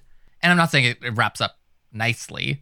It just i had some idea of how to connect dots by the end instead of Yeah. feeling totally lost I actually didn't I didn't hate the ending. I liked the Yeah. ending. I, I liked that it was sort of bleak. It was bleak in the same way that like the Thomas Jane The Mist movie was Yeah. bleak. Mm-hmm. You know, I think I think that's really effective and powerful. I just I don't know. There's something about the the lingering on the like particular brand of violence and how Yeah. that violence is is so uh, like so frequently directed at the wife yes Yeah, I agree with something that. we and I'm like, this on. is this is tiresome to me. I don't I don't want to see the dog eating her genitals. yeah like I, it's I so- don't need yeah. that. that part of it I don't understand. Like, why is it that the way yeah, the surreal fight, like people act, why is it the way that they kill them or do them is so just disturbing for the sake of being disturbing instead of. But I guess maybe they're trying to find a type of violence that you can't enjoy on the face of it. Like you have to just mm-hmm. stick with the grief of it rather than picking the type of violence where if someone just stabs someone else, we're so used to movies where people do that and we enjoy it as as a kill count, as a like, was this kill done well? Was this entertaining? Was this mm-hmm. fun? And I think, think- the movie just- needs to I- move away from that move. I agree with you. I just I think I think honestly I found it bothersome Yeah. that the violence you see is directed at the at Mm-hmm. the wife and you know that there's terrible things happening to the husband but the camera pans away every time or he's under the tent or the camera pans to the back half of the vehicle and the violence is happening on the front half like so you never see the terrible things that are happening to the husband you only see the graphic violence on the woman You don't see it on her and either. it's like you do though. no, it you always see, pans you see, you see him beat her, and then the hulking large man dance around with her half dead body. You see the dog yeah. going in to eat her genitals and starting by licking them. You see them hit her over the head multiple times. You do see violence against her multiple times. Mm-hmm. But anytime there's violence against the husband, except one time when he got hit in the head, it pans away or he's under the tent or he's in the car so you can't see what's happening. And I just it I don't know. It made it way more uncomfortable for me for some reason. Yeah, I think I think the movie was like good about not, um, like, it didn't relish in the violence. It, like there was never, um, there was never any like, uh, gore. We'll say there was not much in the ways of blood, Um, and most, not all, unfortunately, of the violence is done off screen. But I think to circle back to Lydia's earlier point, um, the movie really, like, almost to its credit, I would say, I, I really enjoyed that much of it. Enjoys a weird word. I appreciated that much of the movie managed to stay. It kept me in the lurch and it kept me unsettled even outside of uh, th- those clearly unsettling things but it kept me it kept me unsettled in a way that i haven't been in a horror movie in a long time like throughout almost its entire runtime there's th- that looming sense of like there's that foreboding sense of dread the whole movie uh, and this especially this long th- like three quarter portion of the movie where they're in that dream state um, where the logic is kind of not quite right and it keeps repeating the same day each time in nearly equal portions i, th- I feel. Um, um, I, I wanted it to end and resolve but it also did feel like a really in a sense it almost felt like a cathartic way of them kind of going through how each of how how the two of them were f- so more specifically the husband uh, was coping with what had happened because basically like, each loop would start and he would try a new way of escaping the loop but at no point did and like abandon her almost every yeah, shot. yeah, we kept we kept focusing on his cowardice because instead of actually like So doing anything, times. he just kept running, but in different ways. Like he'd try to force her to leave and she wouldn't. He'd try to leave without her and she wouldn't. He tried to hide while she got um, again like violence on the woman, but um, he would try to hide while she got pulled out of the tent. Multiple times it seemed like it was focusing specifically on his inability to change events and hit all his futile attempts to do so. And then um, the reason I, I actually really liked that it kept me in that horrible state is because when it finally flipped and you got to see the wife reliving um, the dream loop from her perspective, it was a different setting. It was a different Yeah. season. You didn't even it didn't even show the husband at all. He was already gone and fucked off, and you get to see her pick up the pieces. And that's when she actually comes to something that I would call the revelatory moment, right? Where like she like the movie's full of symbols that don't seem to mean anything, but to her, there's like this moment where there's like a like a uh, for the audience, there's a, a like a puppet show almost, like a like a shadow puppet show, and it's so clearly symbolic.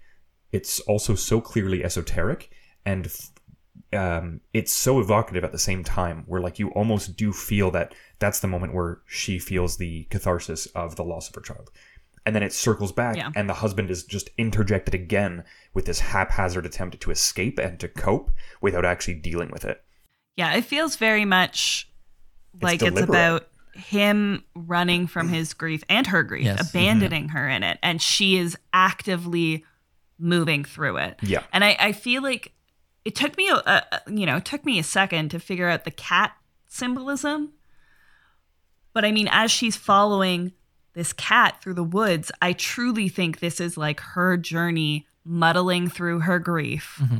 and she's just following this like bright white light to the end of the tunnel gets her cathartic moment with the puppet show and mm-hmm. she's like at that acceptance point and the husband just never did it and instead of actually going through this journey in any real capacity he's just abandoned her in the grief Yeah. i, I do Where- oh sorry we're in Joseph, go super deep spoiler territories, but I really want to get because it's like that actually explains so much of like what I think her whole allegory is.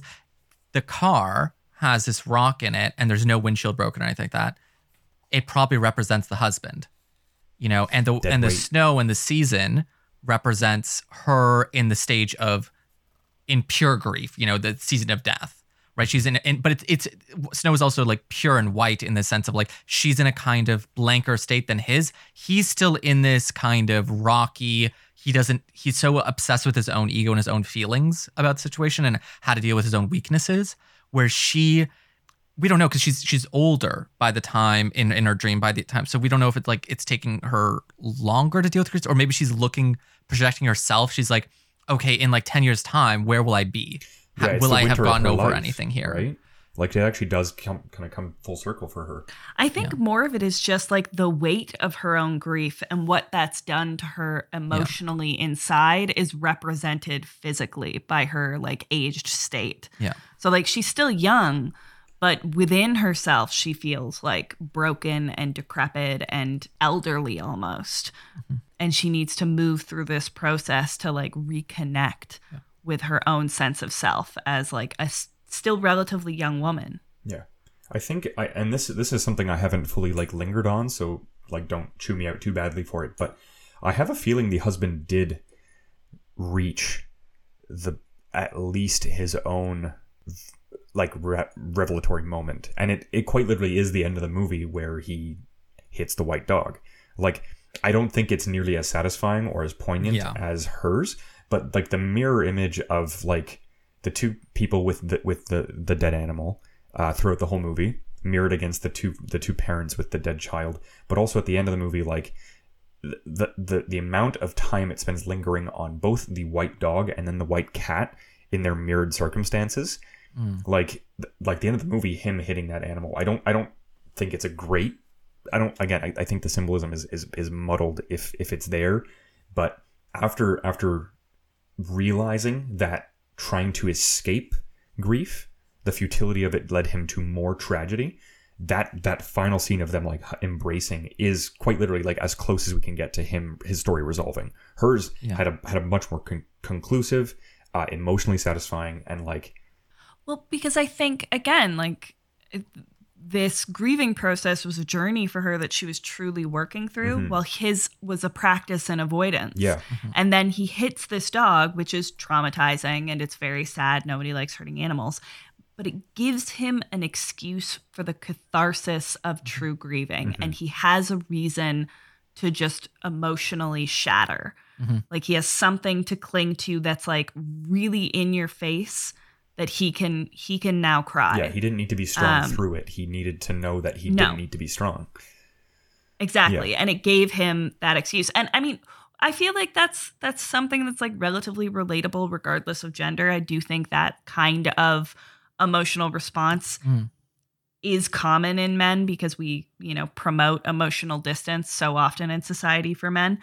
But you know, we've all had that moment where you have the straw that breaks the camel's back and you start screaming you start sobbing over something so small and insignificant in the grand scheme of the terrible things that you're having to deal with. Mm. But you've bottled and you've pushed it away and you've kept muddling through and then you you cling on to something tiny that gives you an excuse to just lose your fucking cool mm-hmm. and go nuts for a second and get an emotional release. So I do think by the end of it, she's really moved through her grief and that's the point of her story. You know she's she's come out the other side and she's reached that acceptance stage. And he's really just starting the grieving process. And this is like his moment where he's finally learned he can't escape his emotions. Mm-hmm. I, I think thematically, like the movie is in that fugue state for the whole time, and you almost feel like it's not going to resolve. That was actually a fear that I think each of us kind of said mm-hmm. is like, I hope this isn't a waste. It is a short. I like, think without the ending, yeah, the movie is much weaker. Yeah, and like I think it does earn where it ends and the emotional payoff because without like any expository moments, there is quite a bit of depth we get out of the actors uh, and like their characters. Like performance is really quite good yeah, and like even despite the language barrier, it's directed well, and I think yeah, I think they really It's do so earn weird because- what they do. it's a movie that has i mean it has dialogue it has quite a bit of dialogue but i truly felt like i did not need to have any understanding of what they were saying like i could have watched Oh, this interesting. in swedish with no subtitles it feels like a movie that didn't actually require the dialogue that it was given I, I like that. I, I didn't think of it that way, so that's revelatory to me. But I kind of see there's so much allegory, there's so much symbolism that the Mhm. visual spectacle and the way their faces play out, you you you feel a lot of it. Yeah. like i just i don't i don't think you needed i mean i don't think there was anything wrong with the dialogue but i do think it is kind of bland it's the blandest part of this like super surreal esoteric movie True. and i truly think like you could turn off the subtitles just watch it in swedish not be able to speak swedish and get the exact same emotional tension from it and like discomfort from it and you would get the same resolution. I don't i don't think you need to be able to understand what they're talking about. Again i think that's really to its credit too because it it starts off uh this is diverging from the heavy stuff a little bit but the movie starts off and i think all of us were like the fuck are Swedish people doing over there? Um, because like, because like they, they go to a like it starts off and it's like um after the intro scene, it, the, it's the family they're at a birthday party. No one's introduced. No one's names are really said until like the actual dream loop starts. But they're at a birthday party and there's like comedians with like gigantic fake teeth and Yeah. wigs, and um the one lady's dress is just it has a huge ass on it. The the wife is eating a pizza that she ordered, and the pizza's like like it comes out it looks like a nice artisanal pizza but it, on it it's got like tomatoes or either a weird pepperoni or tomatoes and full oysters in shell in the cen- in, in the center of the pizza with like leaves and Just shit an it's like just a wild fucking pizza. Yeah, like- just an unhinged pizza. and and so much of like the scene is unexplained because it doesn't preamble with like here's the wedding here's the kid here's like the kid's eighth birthday party where they're doing face paint it's just like here's the family they're in the scenario we're not going to give you anything else they get the, the movie like respects the audience to just pick up the context uh, it doesn't spell anything out and then and then immediately it throws the weird pizza at you and that's where things get weird I don't know, man. Them in like Easter bunny face paint is also completely unexplained and Yeah. super weird because nothing else about what's going on gives Easter vibes. Yeah. And you just you just have your three like your two main characters and the little girl in Easter face paint. That's true. Yeah, there is nothing Totally else. weird. Um, the the nice little shadow puppet showed the, all the characters are bunnies, and I only just connected that for some reason. Yeah. I can't. The mom and the dad and the little and the and the kid are bunnies and then you have the rooster for some reason. Yeah, so like I feel like that's context that maybe will will will all benefit from like reading after the movie. Um, we we couldn't find much on this movie in general. Like uh, a couple places uh, did like reviews or critiques of it. Uh, there were no listed like content warnings or family guides or ratings for the movie.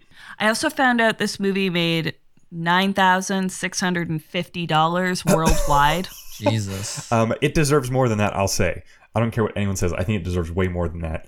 Um, but I, the, the song. but I think it, it had a it was a big festival run. Like that mm-hmm. was like I think that's the only place it really was ever released. was, Yeah. like festivals. I think all, all I think almost all of us watched it on Shudder, which is mm-hmm. where, where it lives. But um, what I was going to say is I think we, we would all benefit from reading the French song that the name of the movie is based off of, and also like the mm. song that repeats throughout, because it's apparently about a rooster dying, which is something that like comes up a few times, and a part of me is wondering if if we had the context for the more surreal elements, if maybe the dream logic would have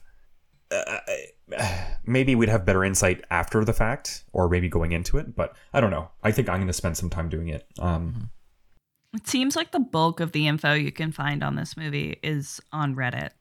oh So if you are interested in look, there's a bunch of threads on the um our horror Mm. subreddit. the only place people are talking about horror movies i guess um Well, i there i it's a good place to start. yeah i uh I, I i feel like the only place that like really begs like dissection is the actual storytelling but there are a few things of note with the actual cinematography which i feel like we could all probably have some points on Yeah, I mean visually it was really cool. It does it does evoke like a very specific European vibe. Mhm. Like you you see you see similar things. I think even in the ritual, while the ritual does have like a bigger budget and was just like in my opinion a more interesting movie. Some of the sim- cinematography style is like fairly similar. You see a similar sort of cinem- cinematography style in the original German um, Funny Games uh, and in the original Let the Right One In, the Norwegian film it, it's just it feels distinctly European in the same way that like Canadian made movies feel distinctly Canadian in a way that like I can't describe but the minute you watch it the color grading the camera angles yeah yeah the like all of that like you just the settings it, it's a distinctly European and like a very specific sort of like German Scandinavian European vibe Yeah, focus on like nature, focus on color, focus on. I feel like a lot of the movies I see that come out of that area really like to focus on camping and like they love to draw allusions to like our connection with nature. Like, like, and, and, and God, do they have the fucking s- s- uh, scenery for that stuff? Like, much of the movie the, mo- the the actual like color grading isn't the coldest of all like the Swedish movies I feel like I've seen, but Yeah, um, it certainly does get there as the as things get darker thematically. There's like Yeah.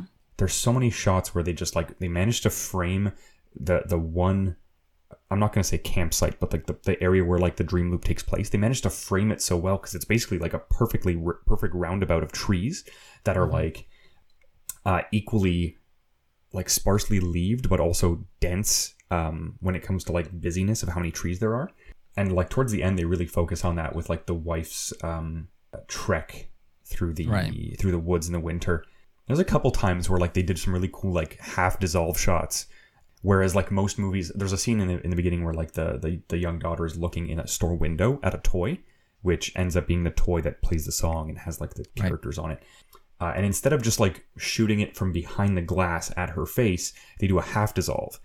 Like they, they just kind of like overlay this like uh like really like warmly lit like um shadow puppet uh, uh or like like curtain area with just her in like a street looking in a window. And it's i don't know it's really interesting. Like it gets dreamy really fast. You could you could almost argue that the whole movie takes place inside of a dream. Yeah, I think this movie just makes me it it just all throughout it I was just thinking about how like we frame different movies and and basically have to judge different movies on different types of criteria. Mm-hmm. If we compare it to something like The Ritual, it's like The Ritual is way more entertaining, way more like uh digestible as a movie. But when it comes to like how much am I gonna think back on the movie? Now, The Ritual does I love actually the it's it's it. There's many things that are similar actually because it's like it's also about the main character sort of grief and cowardice Mhm. um in The Ritual. But I actually like there's so many things in the three quarters of the way through of The Ritual that I like have concerns about. where it has to become a Uh, traditional horror movie Yeah, yeah. There's like No. a transition that I don't you know, love a, in it. It's a Netflix sponsored Yeah, yeah. film. Yeah. Whereas here, I think it does fail in terms of being an entertaining movie. But as an artistic art housey piece, I'm really shocked at how much looking back now, I feel like every piece fits together. Like Uh-huh. I really don't know what you could cut from the movie or what you could do to. Oh, I mean, it. it's it's a it's concise it is a cool 120 like or hour and 25 minutes. Like it's a nothing in length movie. Yeah. So for that alone, like if you have any curiosity about it, it's it's worth watching really just because it's so quick. Like it's it's just a small film. It's very tight. I don't think you could make it any shorter. I I don't know. I'm I'm having a tough time because I mm-hmm. think there are a lot of interesting things about this movie. I think it has merit. I think it's worth watching if you're interested in this kind of esoteric art house cinema. But there's also a lot of things that I I just don't think mm-hmm. were very good. Mm-hmm.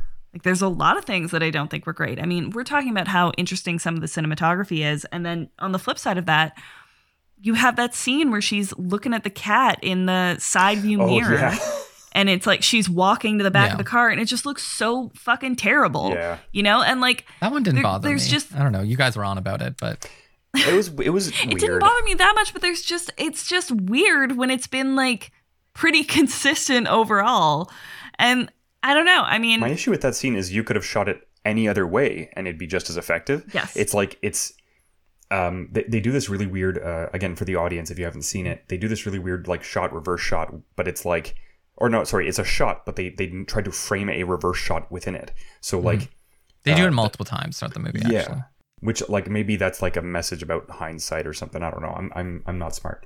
But like the, the, the camera is like in the back seat of the car, looking back right seat of the car, looking forward through the middle console towards the driver's side seat at the rear view, uh, like the, the, the side window, the or side mirror. view.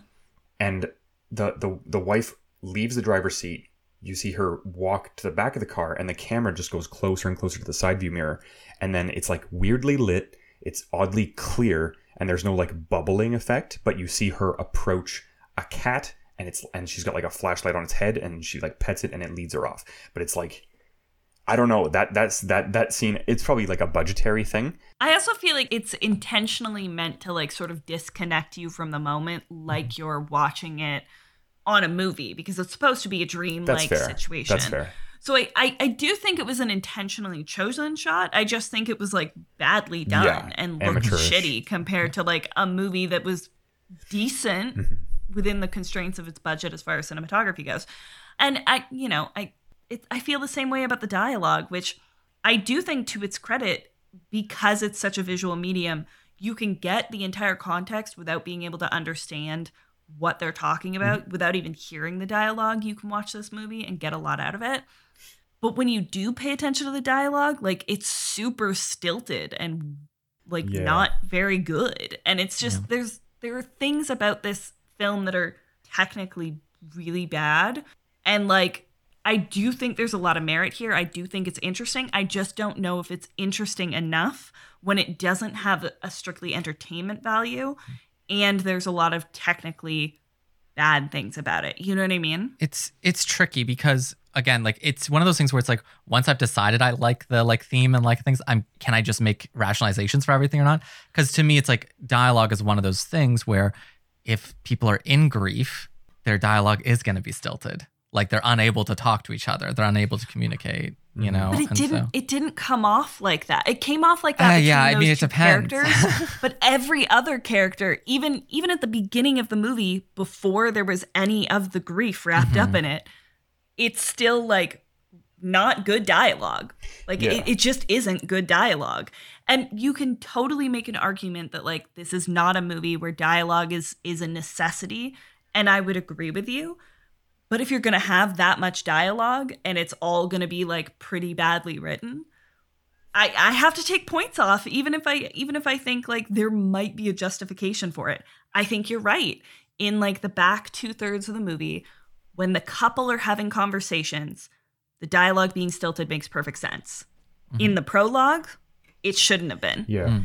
And I think I would have preferred if your creepy, like weird carnival characters didn't speak at all, than them have like weirdly bad, boring dialogue when they were like doing some pretty solid face acting. Yeah, I think I'll I'll give the movie credit. It's not overly wordy, so like I think it gets away with like, if anything, like I'd say that this, that there's probably under hundred lines in the movie uh, total.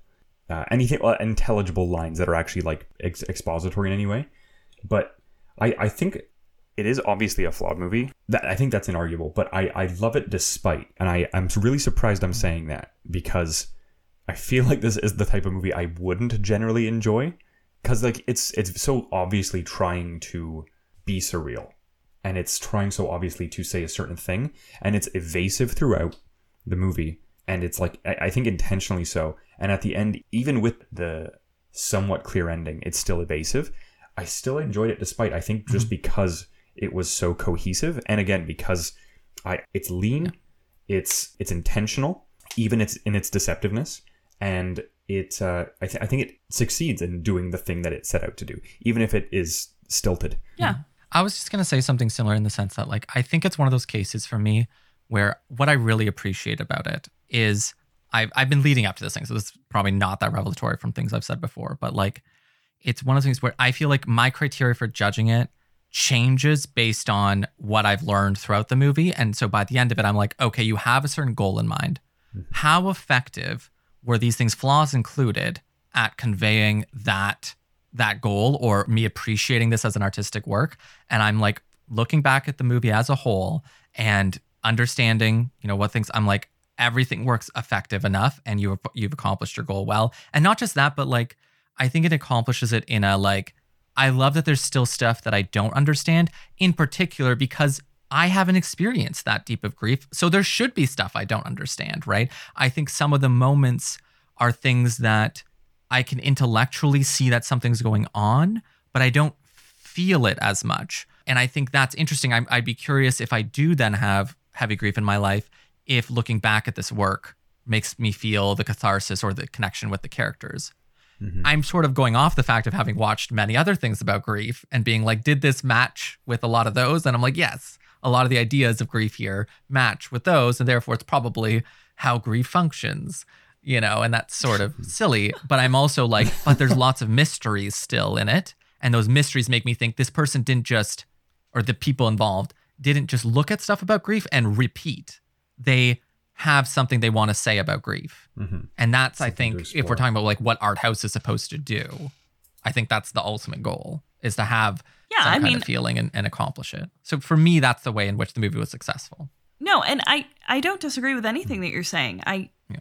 there are aspects of this movie that I liked, and I do think that this movie has value. Like I think there is merit in Yeah. watching it. I think it is worth watching. As long as you go into it with open eyes, Absolutely. knowing that it's going to be Yeah. like a You can't- very You can't watch this for fun. no. no, no, like you have to go in with an intent to be critical because it's an art house film. Like it's it, that is its intention, and that's totally fine. I think the fact that it's you know a cool 85 minutes really helps it out a lot Mhm. to make it Mhm. tolerable. Big agree. I think that ending is what made it in any way good for me. Like that very like just like cathartic but also bleak ending Mhm. makes it a lot more effective. And if they had have gone any more surreal in that last like 10 minutes, the movie would have been garbage to me.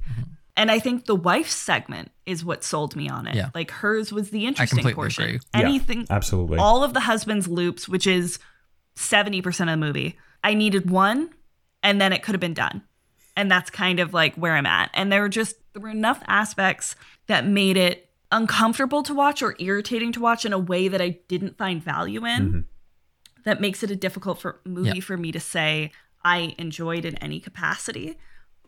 But I do think that there is value there. I'm not saying it's a piece of garbage because it's not. I Yeah, mean, not to discredit it's not you. the best thing in the world, but it's it's it's not garbage. I just can't say honestly that I liked it, even though there are pieces that I really did mm-hmm. love, like that ending and the wife segment. Mm-hmm. Yeah, I feel like I certain not to discredit you at all. I think I think this is certainly a movie that like if it if this movie wasn't polarizing, I'd be surprised. like if people were just like Fair. unanimously like this is a good movie, I'd be like y'all are cracked. Yeah, and I mean, if your only criticism is like I was bored, then like Yeah, no. this movie is not for you. Like there's a lot of you fuck off. there's a lot of things worth discussing about it, uh, and certainly a lot, Yeah. a lot of valid criticisms.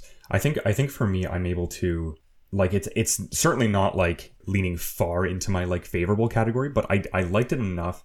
I don't know if it's one of those ones I'd recommend ever though. You know what I mean? Like this is a movie Yeah, totally. I I really liked.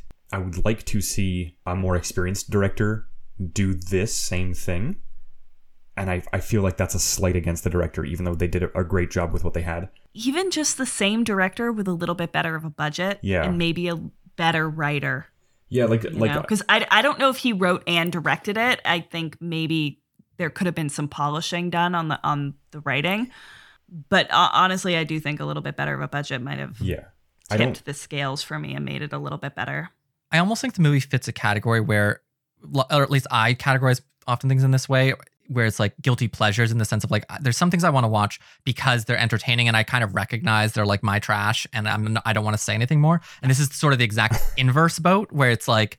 I really didn't enjoy it. I, I that's what I completely agree with you, Lydia. On it's like it's like I didn't enjoy it all the way through, but I'm like it's one of those things where I'm like, well, I appreciate that even though it's completely unenjoyable and hard to watch, it's valuable and interesting. And so there's this yeah i get that innocent non-pleasure or like like ar- artistic non-pleasure boat where it's like Yeah. some things deserve respect where it's like I still I, it still would be hard to put in a top list not just for the non-entertaining but I also actually agree with you that and I know it's from the husband's perspective it's his dream so we can't necessarily say this is exactly the director's view like it might just be the character's view but it is kind of brutal how much it's just violence against women It's ridiculous. some yeah. classic trope grossness. Yeah. I think that that is really what detracts it for me because it's such a commonplace boring trope in such an artsy esoteric film. And there's three and it's back like to really back, like you really fast. that's the thing though. I don't think it was that fast. Like this movie's only an hour and 25 minutes and mm. two-thirds of it are spent on that. It's like and it's the most boring obvious choice and i guarantee you it's the main reason it was categorized as a horror film is because of that and it's just it's frustrating and it's such a boring choice It's also strange that like it's specifically about her peeing. Like every time she Yeah, is I don't totally get separated, that. yeah, every every time that the husband and wife are separated and she gets like gratuitously uh, abused is the word I'm going to use. Mm-hmm. It's always while she's urinating, and I, I- get it's because like the dream loop is supposed to be like a like a very tight time frame. could you not have made it anything else? Like, could we not have focused on her genitalia? I'm assuming it's because that's like the most vulnerable moment for any animal is when they're relieving themselves. And in particular for women, because if you're out in the woods and you need to like pee, Mm-hmm. You basically have to get bottom half naked to be able to do it and sit in a squat. So it's like it is a particularly vulnerable, easily accessible moment. Mm-hmm. And there is a very specific type of sort of violent imagery that it evokes. So That's even what when I was they don't say. show it Yeah. and you know that she's half naked, it it creates this air of of sexual abuse, I- whether it happens or not. Yeah, I was gonna say I think it's a way of getting into that she's he he has a fear of her being raped and destroyed and blah blah blah. And the movie for some reason didn't want to go that route, so but it tried to find something equally disturbing. I don't know if if he has a specific fear of her being raped or if it's if it's just a fear of like her f- like femininity crippling under the weight of her grief and like that's what it is or if he has a difficult time like visually seeing her as a woman after this horrible tragedy to their daughter so he needs to distance himself from her like sexuality and like those are really common reactions in grief but I still don't like that it's clearly trying to evoke an image of sexual violence Yeah, yeah. The movie and it's uh, constant and it's directed only at the the, woman mo- the movie needs to and chill it's the just fuck out it's on that. The movie it is such is- a boring yeah. choice. It's such a boring, obvious choice that like, and I know this is no Straw Dogs. It's it's no um, I Spit on Your Grave or Eden Lake. It's not gratuitous, but it is making the same intentional violence against women choices that you, we've seen so many times done more gratuitously that your mind gets to fill in the blanks for you. And I'm just, I'm tired of it. And I think it's the same reason people find that this movie links up to them in their mind to A Clockwork Orange. And we said the same mm-hmm. thing. Mm-hmm. We said it gave the same kind of feeling. Yeah. And then I looked it up, and almost all of the reviews on IMDb talk about how it gave them the same feeling A Clockwork Orange did. And I truly think that it is this specific feeling of violence against women. There's well, and, and the leader of that gang is like very similar Oh, yeah. to like Mm-hmm. his playful, like just fucking like like gremlin or how do you call it? Like, but like his his devilish. Gremlin is good. Grem, like, Gremlin yeah, good. but just like because he's not like interested necessarily in like being a. It doesn't seem to be being a serial killer. He's like a kind of weird force of chaotic, psychotic nature that seems to be just sweeping the land and is just like time to be sexually violent. It's like okay, There- I guess that's what we're doing. there's almost something Freudian about all the Mm. way that uh, like the, the dreams play out, especially when they're focused from the husband's perspective. Like the first loop is of course the longest because it's where they're setting up the premise of Yep. it. But like there's a there's a moment where like like she goes out into uh, uh, like to pee, bad things happen to her, uh, and they linger quite a bit on that. And when it flips to him and he gets his like comeuppance, it's it's degrading in a way that like emasculates him. Like even the camera angles are pointed downwards from a taller character, and it shrinks him. It makes him look like a scared boy, and he's like bloodied and basically just in his in his tidy whities. And there's a woman pointing a gun at his penis, Yeah. um, which is like visible, uh, not visible, but it's like it's you know it's there, it's bulging. You can see the mound in his tidy Yeah, whities. you can see his junk. You can see his shit. And the, the movie spends a, a decent amount of time focused on him being this small emasculated figure and then also like the gun pointed at his dick and then they quite literally draw a I'm going to say a literal line between the two because it looks like she's pointing down at him just to shoot him.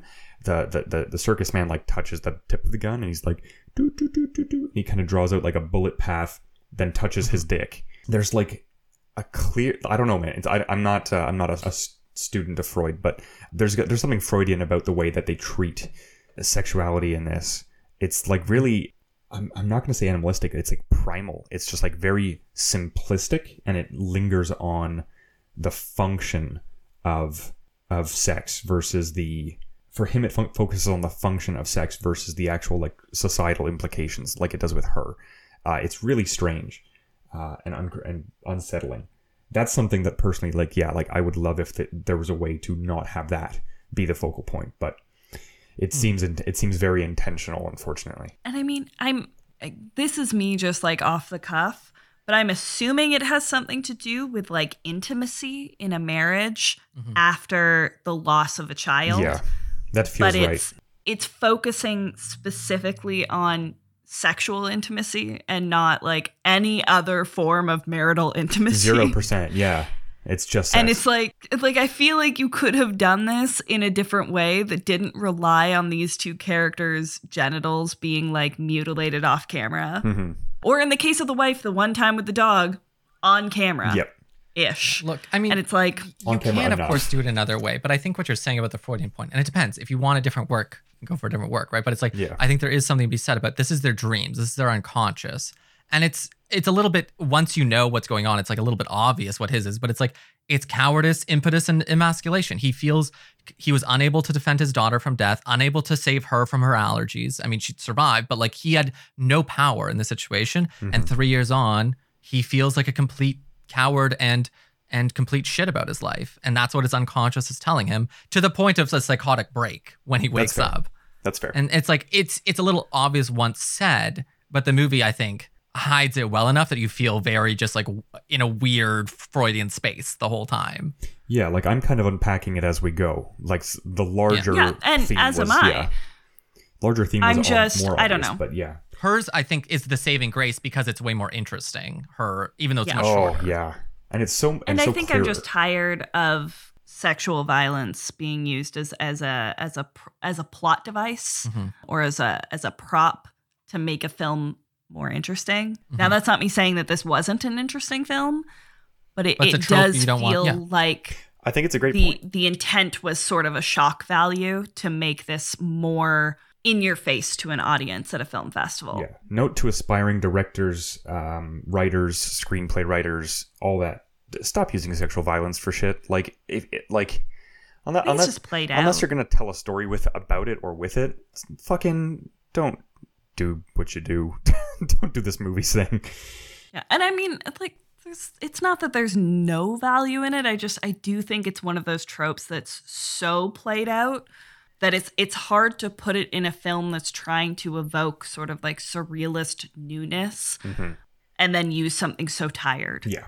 um, and also just like unpleasant. But that's more of a that's a personal bias, and I recognize that. But it is a tired trope in in a film that is really truly trying to be like really evocative and new. Do we have anything else that we want to to, to hammer home with this movie? No.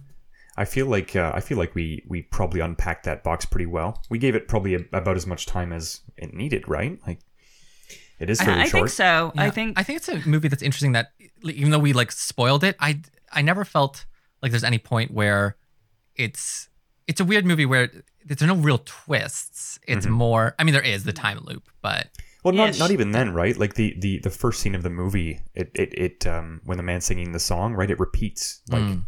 Four times or something like that, um, in a very obvious way. I, I think you're right though. I don't think there's anything to spoil. I think it's just it's it's it is the experience of it. I, I hate being that guy, but it is experiential. This thing, Mm-hmm. yeah. Yeah. So you can find us on Twitter at FansLabPod and on most other social media besides Facebook. You'll just have to look us up because we have different names for each of them. And yeah, we loved having you and we'd love to hear from you about which movies you'd like to for us to see or just anything you'd want to engage with us on on any social media. Thanks for listening. bye.